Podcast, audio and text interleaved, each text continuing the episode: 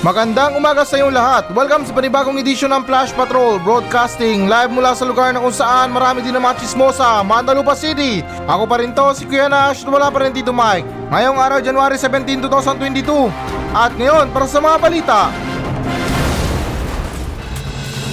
PNP naglungsad ng crackdown sa mga gumagamit ng peking vaccination card. Gobyerno pinakikilos ang AFP, PNP, BGMP at Philippine Coast Guard sa kadahilan ng parami ng parami ang health workers ang nagpopositibo sa COVID-19. Biko Soto nagpositibo sa COVID-19. Pagputok ng bulkan sa New Zealand ramdam sa buong mundo. SM tinanggihan ang ari-ariang samaraas na demolisyon sa Cavite.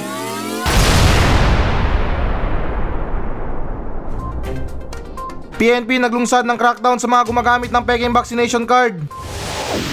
So, okay guys, na alinsunod sa ulat ng Global Daily Mirror na binabalaan ng pambansang pulisya ng Pilipinas ang mga tao tungkol sa matinding parusa sa mga magpapasa ng mga peking vaccination card upang maiwasan ang pagkontrol sa hangganan at mga paghihigpit sa transportasyon na ipinataw ng ilang lokal na pamahalaan. Ika sa balita na to na huwag mong tangkain ni Peke ang card na pagbabakuna. Kung hindi ay maharap ka sa mga rap, tandaan ito ay isang pagkakasala sa ilalim ng Republic Act 11332 o ang mandatory reporting of notifiable disease law. Kung ikaw ay mahuhuli na memeke, nakikialam o gumagamit ng mga peking vaccination card, ikaw ay papatawan ng mga parusa, kabilang ang 20,000 pesos hanggang 50,000 na multa o pagkakakulong ng anim na buwan. Ito ang naging pahayag ni PNP Chief Police General Junardo Carlos. At dagdag pa sa balita na to, ang mga card na ito ay pinapakita sa isang checkpoint sa hangganan ng dalawang individual ayon kay Mayor Guani. Ngunit naginala ang mga otoridad matapos makita na ang una at pangalawang dos ay mayroon lamang na sampung araw na agwat. Sayang naman sinabi niyo or binanggit niyo yung ano yung problema sa mga vaccination card. Eh di paano 'yan? Yung mga manggogoyo or mga tulonggis dyan, dadayain na naman yung mga vaccination card. Total, binanggit nyo naman kung ano yung problema or kung ano yung nakita nyo sa vaccination card. Bale, tingin ko na yung gagawin lang nila ay mag adjust lang ng mga ano, ng araw or buwan sa mga dose nila. Kasi binanggit nyo eh, na 10 araw lang yung agwat ng ano nila, nung first dose nila tsaka second dose. Eh di ganun din sigurong gagawin ng mga kolokoy na yan. mag adjust lang sila sa araw ng dose. Sa mga verification kasi ng mga vaccination card, um, hindi gaano gamay ng mga pulis yan. Alam ko na maigpit sila sa mga vaccination card. Pero yung tanong, hindi naman sa minamalita pero may alam ba talaga sila sa pagsuri ng mga vaccination card? Yung iba, tinitingnan lang kung saan galing yung vaccination card. Makita lang dyan na, oh, vaccination card. Hindi na inaalam kung kanino ba yun. Eh malay ba natin ang hiraman lang sila ng vaccination card. Seryoso guys na pwedeng mangyari yan dahil sa panahon ngayon ay dumarami na yung mga tao na ano um, parang ayaw na tumanggap ng bakuna. Hindi naman sa dumarami pero marami pa rin mga Pilipino ngayon ang ayaw tumanggap ng bakuna. Kaya siguro one of the tactics nila or paraan nila para makalusot is yung ano, nanghihiraman lang sila ng mga vaccination card. Maging sa mga mall nga, ganun din. Oh, vaccination card. Sabay tingin tapos okay na. Ang tanong din doon, alam ba din ng mga guard na kanila ba talaga yung vaccination card na yon? Kasi sa napapansin ko ha, sa mga checkpoint na yan, yung mga pag-check nila ng vaccination card ay parang ID lang sa mga eskwelahan na kapag mayroong nakasabit sa leeg or parang mayroong naka-display, pasok na, okay na, lusot na.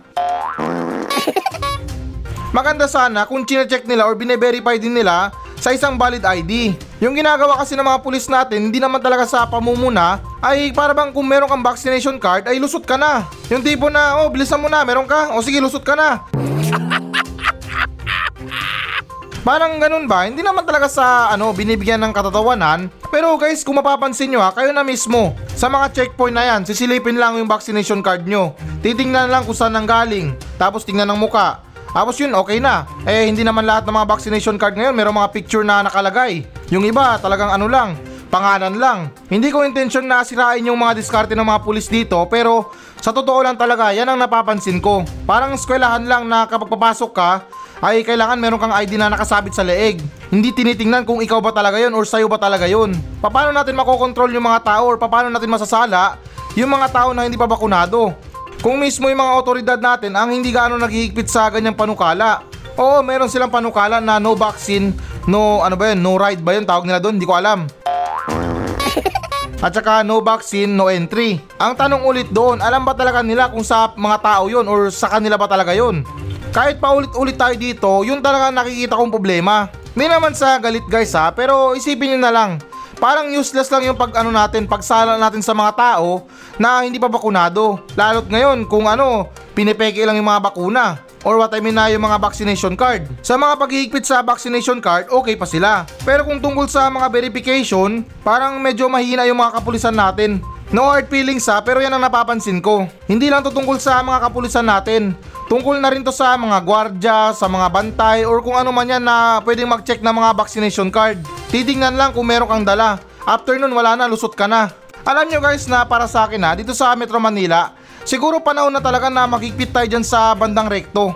Kasi alam nyo yung recto na yan, dyan talaga ang, ano, dyan talaga yung pugad ng mga pagawaan ng mga peking dokumento. Sounds interesting para sa mga taong ano, kulang sa ano, dokumento or walang sapat na dokumento. Kahit saan yan or anong papeles yan, kaya nilang gawin. Mga police clearance, driver's license, diploma, baptisi, ano yun, baptisimal. Lahat kaya nila, walang imposible dyan. Baka nga na yung pinagmamalaki na diploma ni Marcos, dyan gawa eh. Kasi yun na nga guys na walang imposible sa ganyan or what I mean na sa lugar na yan.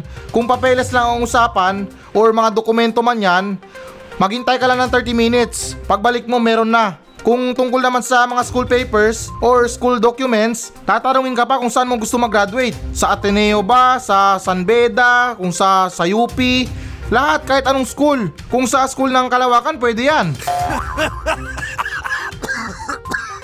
Kasi yun na nga, yung mga tao dyan, hindi naman sa nilalahat sila, pero yung mga tao na nagnenegosyo ng ganyan, ay walang imposible sa paggagawa nila ng mga peking dokumento. Kaya hindi rin malabo na dyan nagsimula or dyan nanggaling yung mga ibang peking vaccination card. Sa mga birth certificate nga, pwede mong i-adjust yung ano mo, yung edad mo. Kasi dati parang meron akong narinig na balita na kung saan yung mga OFW natin na minor de edad pa ay dyan ginagawa ng ano ng birth certificate. Kumbaga ginagawa or ina-adjust yung ano nila, yung edad nila para mapayagan sila mag ibang bansa. Kaya hindi rin malabo na ito, hindi naman sa minamasama ah.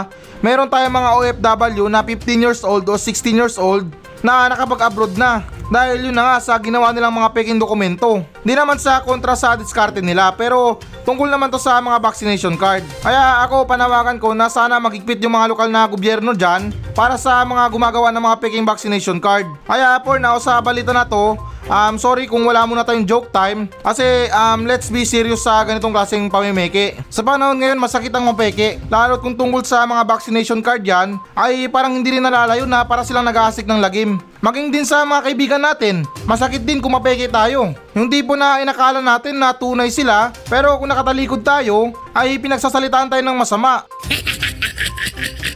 Pero seryoso guys, ha, mabalik tayo ng konti sa balita. Para sa mga tao na nagbabalak na mamake ng mga vaccination card, um, wag nyo na sanang ano yan, wag nyo nang ipursige yan or wag nyo nang itolerate yan. Dahil yung mga pagbabakuna natin ay libre naman eh, wala naman tayong binabayaran. Kasi pekein na natin ang lahat, peke yung mga gagamitan natin, peke yung mga cellphone, peke yung alahas, or ano, peke yung brief, ay okay lang yan, basta hindi peke yung vaccination card. Sunod naman tayo na balita. Gobyerno, pinakikilos ang AFP, PNP, BGMP at Philippine Coast Guard sa kadahilan ng parami ng parami ang mga health workers ang nagpupositibo sa COVID-19. So, okay guys, na alinsunod sa ulat ng Manila Bulletin sa gitna ng dilubyo ng mga health workers na nahawaan ng sakit ng coronavirus o COVID-19, sinimulan na ng pambansang pamahalaan ang pag-deploy ng mga tauhan mula sa sektor ng seguridad upang dagdagan ng mga manggagawa sa mga ospital. Tiniyak ni Secretary Carlito Galvez Jr., Vaccine Czar at Chief Implementer, ang National Task Force o NTF against COVID-19 na ginagawa na ng gobyerno ang mga kinakailangang hakbang upang matugunan ng dumaraming bilang ng mga health workers na nagkakasakit. Bahagi ng kanilang estratehiya ang paglalagay ng mga tauhan mula sa Armed Forces of the Philippines o AFP, Philippine National Police o PNP, Bureau of Jail Management and Penology, BGMP, at Philippine Coast Guard particular na may mga background na medikal upang ipagpatuloy ang mga operasyon ng iba't ibang pasilidad sa pangangalagang pangkalusugan sa gitna ng pagdami ng mga kaso. Um, teka lang, bakit sila yung hinugot ng gobyerno? Alam ko na ilan sa mga miyembro ng PNP, BGMP or Philippine Coast Guard ay meron yan sila mga background ng ano, yung tungkol sa mga course nila dati. or anong tawag doon, yung related sa kurso nila dati. Bago sila maging pulis or hindi naman kaya um, ano, yung AFP. Pero bakit sila nakatoka dyan? Alam ko meron silang pinag-aralan tungkol sa mga ganyan pero di naman sa tutula pero para sa akin for now hindi na yun ang profession nila. Kumbaga parang meron na lang silang alam konti dyan. Kasi iniisip ko ah, ba't di na lang kaya manawagan yung mga gobyerno natin sa mga ermitanyo, sa mga ano, manggagamot, or ano bang tawag doon, albularyo. Oo, yan, mga ano yan, mga eksperto yan sa mga medical. O, di ba na at least meron silang strong connection sa mga ganyang paggamot. Kung yung mga ano natin, yung mga eksperto natin, ah, magaling sila sa mga technology na panggagamot, eto naman to mga albularyo, mga ermitanyo, um, yung mga paggagamot nila by spiritual or prayers or hindi naman kaya herbal. Yan dapat yung mga kunin ng gobyerno. Para naman nang sa ganon ay kung hindi makuha sa bakuna, eh malay ba natin baka yung gamot dyan palo lang ng walis o hindi naman kaya palo ng gulay na sitaw. Medyo nakakatawa man tong sinasabi ko pero why not 'di ba? Subukan natin. Wala naman sigurong mawawala. Alam ko hindi sila rehistrado. Pero may alam sila. Sa mga sinaunang tao nga, sa mga ninuno natin. May mga x-ray ba sila? May mga ano ba sila? May mga panuri ba sila sa mga sakit? Kahit nga siguro biogesic sa kapanahunan nila, wala. Pero nagagawa nilang gumaling sa pamamagitan ng mga pagdadasal or hindi naman kaya ritual or mga gamot na herbal. Kasi guys, para sa akin ha, parang medyo delikado kung ipatokan natin sa pulis, sa BGMP or sa AFP. Hindi naman sa minamasama ha, um, isa-isahin natin sila. Kung sa pulis yan, kung nagiinarte yung pasyente, baka sabihin dyan, oh, pinatay ko kasi nanlaban. Kung sa mga AFP naman, ay hindi rin malabo, baka huliin yan kasi sabihin, oh, at tigas ng ulo, NPA siguro to. At doon naman sa BGMP, maka wala nang sabi-sabi dyan, diretso sa kulungan. Sabihin na, ah, pasaway ka ha, o sige, diretso ka sa kulungan. Kasuhan natin to kasi paglabag sa ano, nagka-COVID siya, matigas ang ulo niya. Hindi rin malabo na mayroong mga ganyang utak ng pulis. Hindi naman sa nila lahat sila, tunog kalokohan, pero alam nyo naman 'di ba yung mga alibay nila?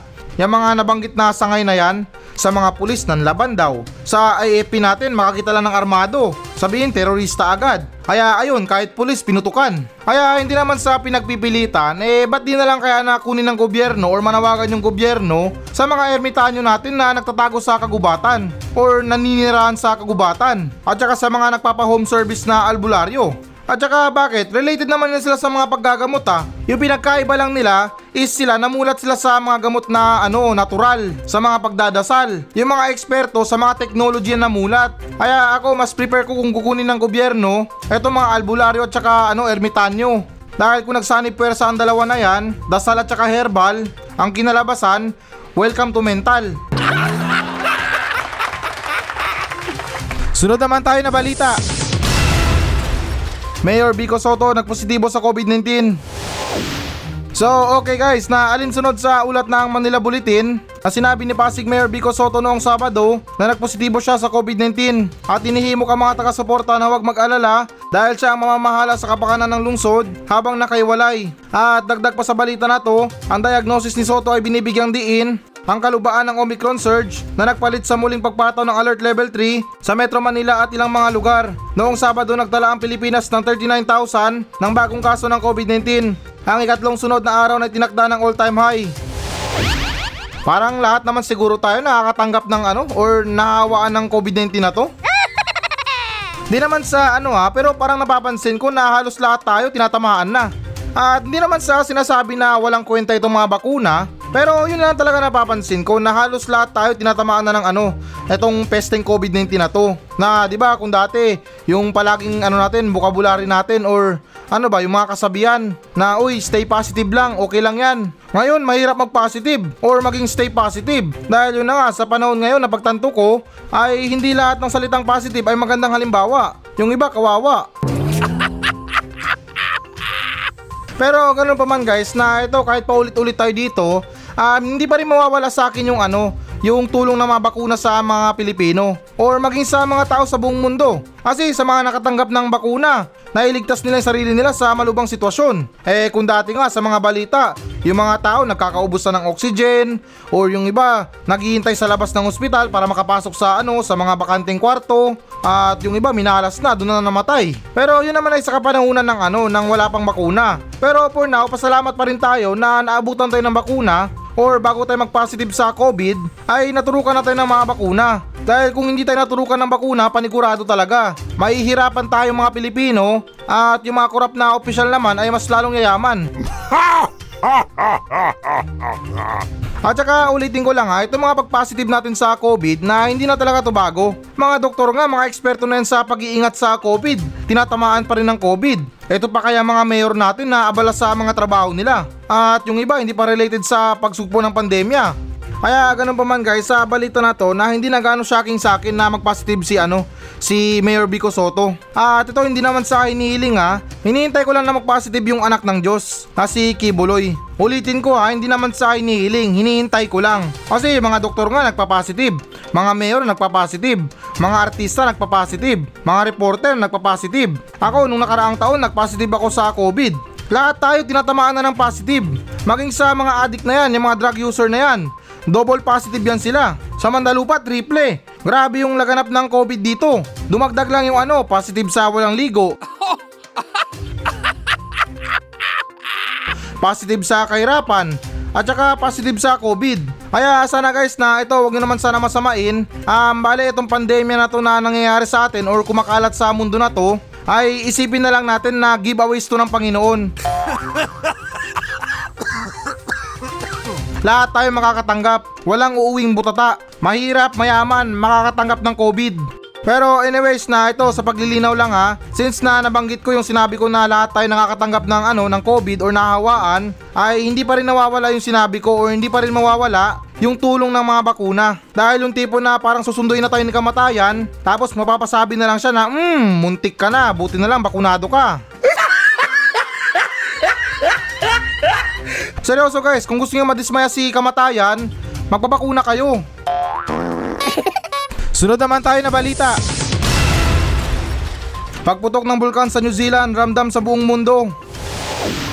So, okay guys, na alinsunod sa ulat ng Philstar na noong January 15, 2022, nagpapakita ng pagsabog ng bulkan na nagdulot ng tsunami sa Tonga. Ang pagsabog ay napakatindi, kaya narinig ang malakas na kulog sa PG na mahigit 800 km.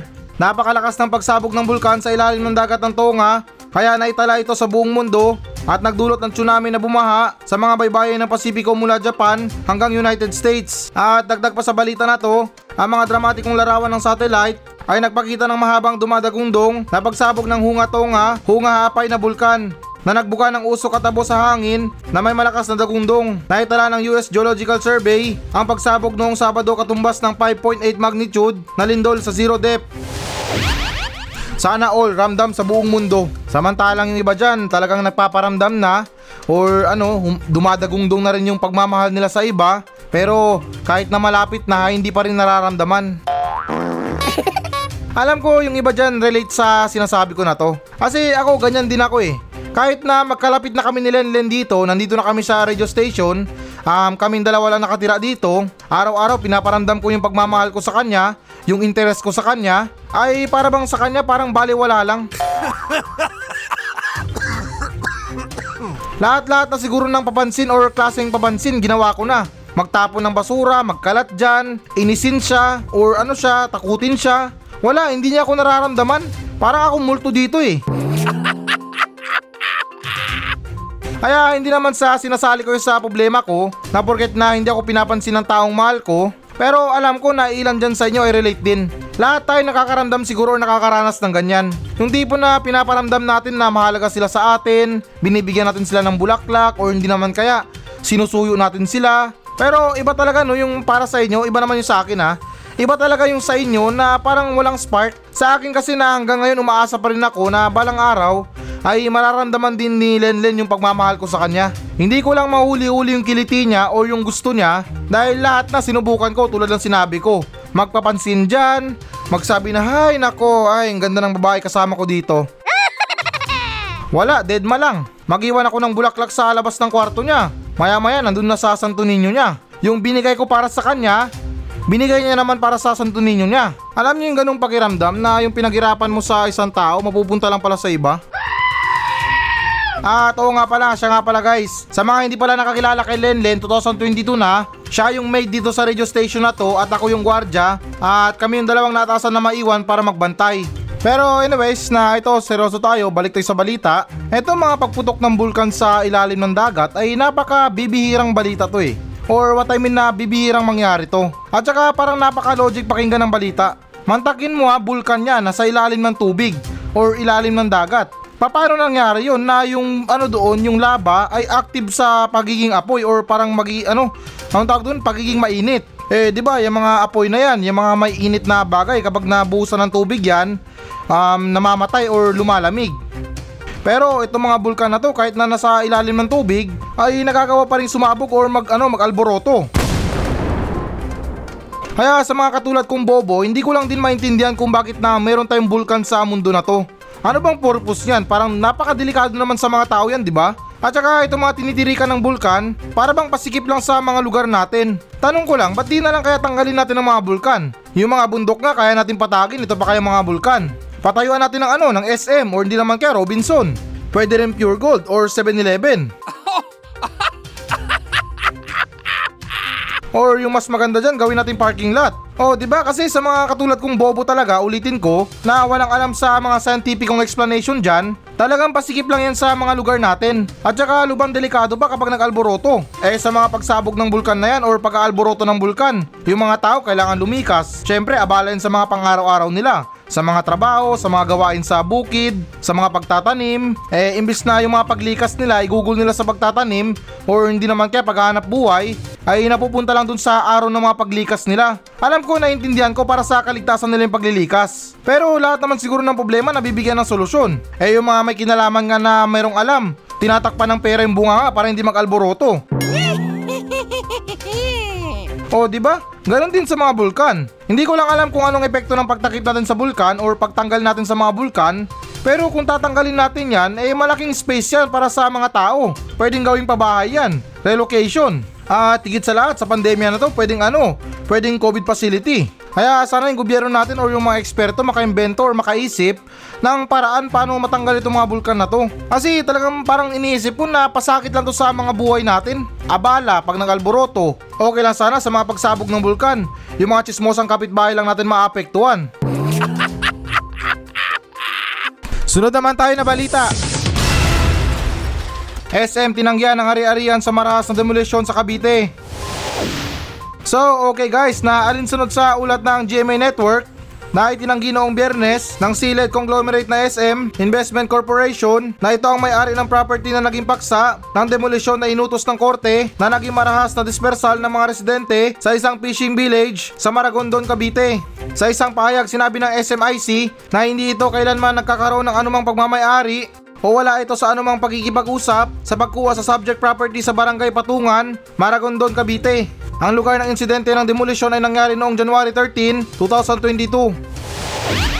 Eto, itong balita na to, madalas tong problema ng mga Pilipino eh. Kahit na sabihin natin or kesyo pa na hindi yan pagmamayari ng SM, kung wala silang mga papel sa lupa na yan or ano ba yung tawag dyan, yung titulo sa mga lupa na tinitirikan ng mga bahay nila, labag pa rin yun sa batas. Kasi para sa akin lang ha, hindi naman sa amin na masama, um, yung mga lupa na yan, bago pa sila dumating dyan, may mga nagmamayari na yan. Nagkataon lang siguro na hindi pa pinapansin ng may-ari, pinapatagal niya pa yung panahon para maging mahal yung lupa. Pero itong mga tao na to, naakala nila siguro na walang nagmamayari ng lupa na yan.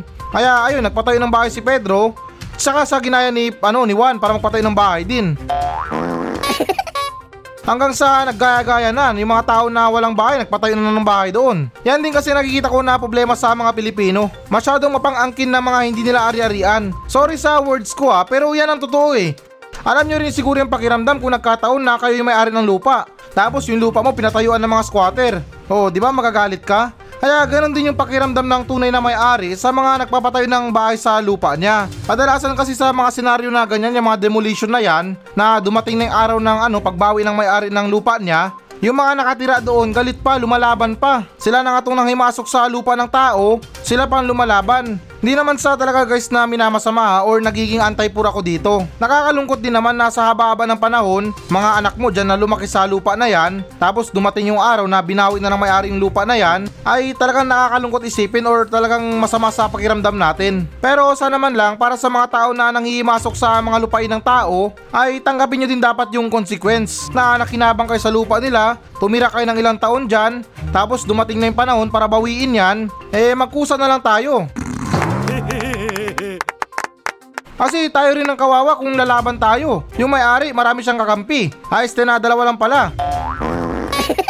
yung mga otoridad tsaka yung batas. At tsaka ito guys, dagdag ko lang ha, or insert ko lang sa balita na to. Dito sa Metro Manila, napapansin nyo ba na nagkakaroon pa ng mga demolition? Di ba parang wala na? Parang wala nang balita sa mga ganyan. Yung mga pagpunta ng mga demolition team, tapos sirain yung bahay, magkakaroon ng riot, or parang magkakaroon ng komusyon ba? Dahil yun na nga, sa mga taong nakatira doon, lumalaban sila. Bale, parang pinaglalaban nila yung lupa na tinitira nila na hindi naman sa kanila. Pero yung point ko lang sa balita na to, napapansin nyo ba na parang wala nang nangyayaring demolition? Kasi parang nakahalata ako na parang iniba nila yung ano eh, yung mga technique nila na instead yung mga otoridad magpakahirap dyan, sumalo ng mga bote, mga ano, mga kahoy, mga bato, eh yung ginagawa nila ngayon parang ano hindi naman sa ano ha pinagbibintangan ha or parang sinasabi na totoo to. Pero 'di ba yung mga madalas na nangyari or nangyayari mga sunog na. Tapos kunwari nahirapan daw na apulayin ng mga bombero yung apoy. Host talaga. Isama pa nila yung mga dahilan nila na oh, yung cause ng sunog, yung mga koneksyon, yung mga kable ng kuryente. Kaya nagkaroon ng short circuit Ayun, nagkapoy daw. At saka ito guys na hindi ko to invento ha, bali-balita to. Sa mga kanyang senaryo daw, meron daw isang tao na kinakausap dyan o isang bahay, ay hindi pala bahay, ano pala, pamilya, na binabayaran sila na para sunugin yung bahay nila. Para ano, para magkaroon lang ng pinagmulan ng apoy. Kasi magiging obvious kung merong lalaki dyan na pupunta sa loob ng ano, na mga barangay-barangay na yan, may dalang gasolina sabay buhos sa bahay, abay kung masakol pa siya, baka bugbog sarado pa siya. Kaya para sa mga taong naninirahan sa hindi nila siguradong lupa, ah, magpasalamat na lang tayo na sa haba-haba ng panahon ay nanirahan tayo sa lupain nila nang hindi tayo naabala.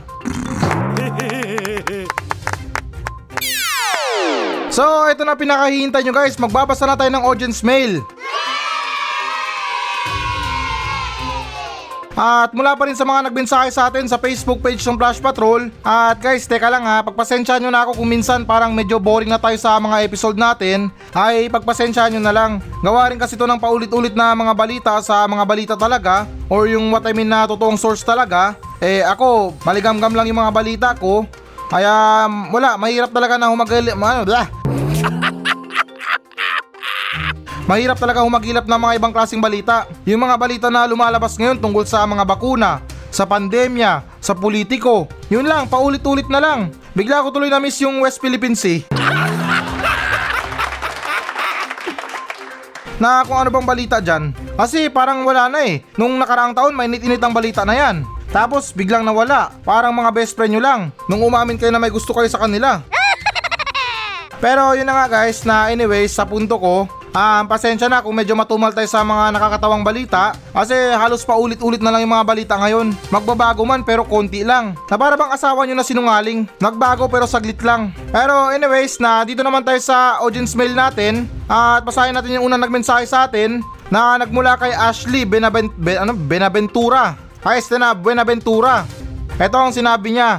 Magandang umaga po Kuya Nash. Listening here from Bigan City. Gusto ko lang po i-share sa'yo yung problema ko. Meron po akong boyfriend na cheater. Huling-huli na sa akto Kuya Nash pero nagsisinungaling pa rin. Nakita ko yung mga chat niya sa mga babae doon sa messenger niya. Ang dami Kuya Nash, hindi lang walo kundi marami pa. Di ko alam Kuya Nash kung totoo ba siya sa akin or kung totoo ba yung pagmamahal niya. Sana mabigyan mo ko ng advice tungkol dito. Yun lang po, maraming salamat Kuya Nash.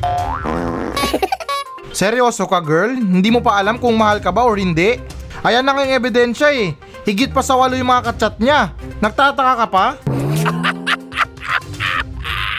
or naguguluhan ka pa? Abay girl na sinasabi ko sa'yo, ito hindi naman sa sinisiraan ka sa boyfriend mo ha? Or hindi naman sa sinisiraan yung boyfriend mo sa'yo. Kasi mag-isip ka na eh, walo yung kachat niya or mahigit pa sa walo. Tapos magtataka ka or mag-iisip ka na kung totoo ba siya sa'yo?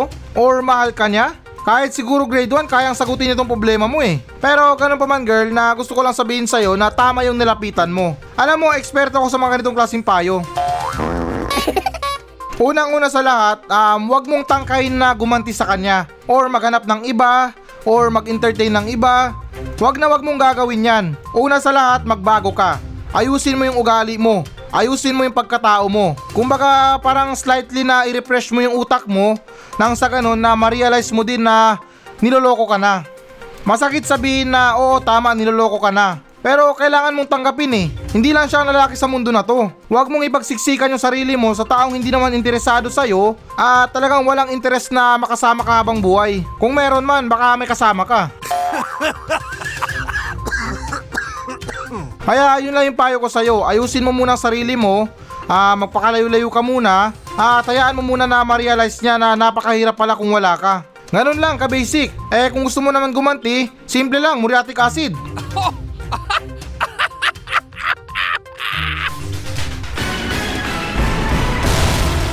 Hello guys, bago natin tapusin ang show na to, ay hinikayat ko lang yung mga audience na mag-message sa akin dito sa Mandalupa Station. Lahat ng mga question nyo, lahat ng mga comments, mga complain, or compliments man yan, ay susubukan kong tutugunan lahat yan dito sa aking show. Pumunta lang kayo sa Facebook page ng Flash Patrol at mag-iwan kayo ng message nyo doon kung ano bang gusto nyo iparating. Na kung may problema kayo sa mga buhay nyo, sa mga bahay nyo, kung meron kayong gustong palayasin, ay chance nyo na to na para sabihin sa akin. At ako na mismo ang magpapalaya sa kanila. At hindi lang nagtatapos doon. Pwede pwede ko rin kayong shoutout sa aking show. At ipinapangako ko na matutugunan ko talaga yan. Napaka-desperado ko na sa lahat. Kaya please lang, kung meron talaga kayong mga message, may mga saloobin kayo tungkol sa mga sinasabi ko, ay wag lang kayong mahiya. Kaya tandaan, FB page Flash Patrol. At please guys, pakipollow na rin. Kasi talagang desperado na ako sa buhay.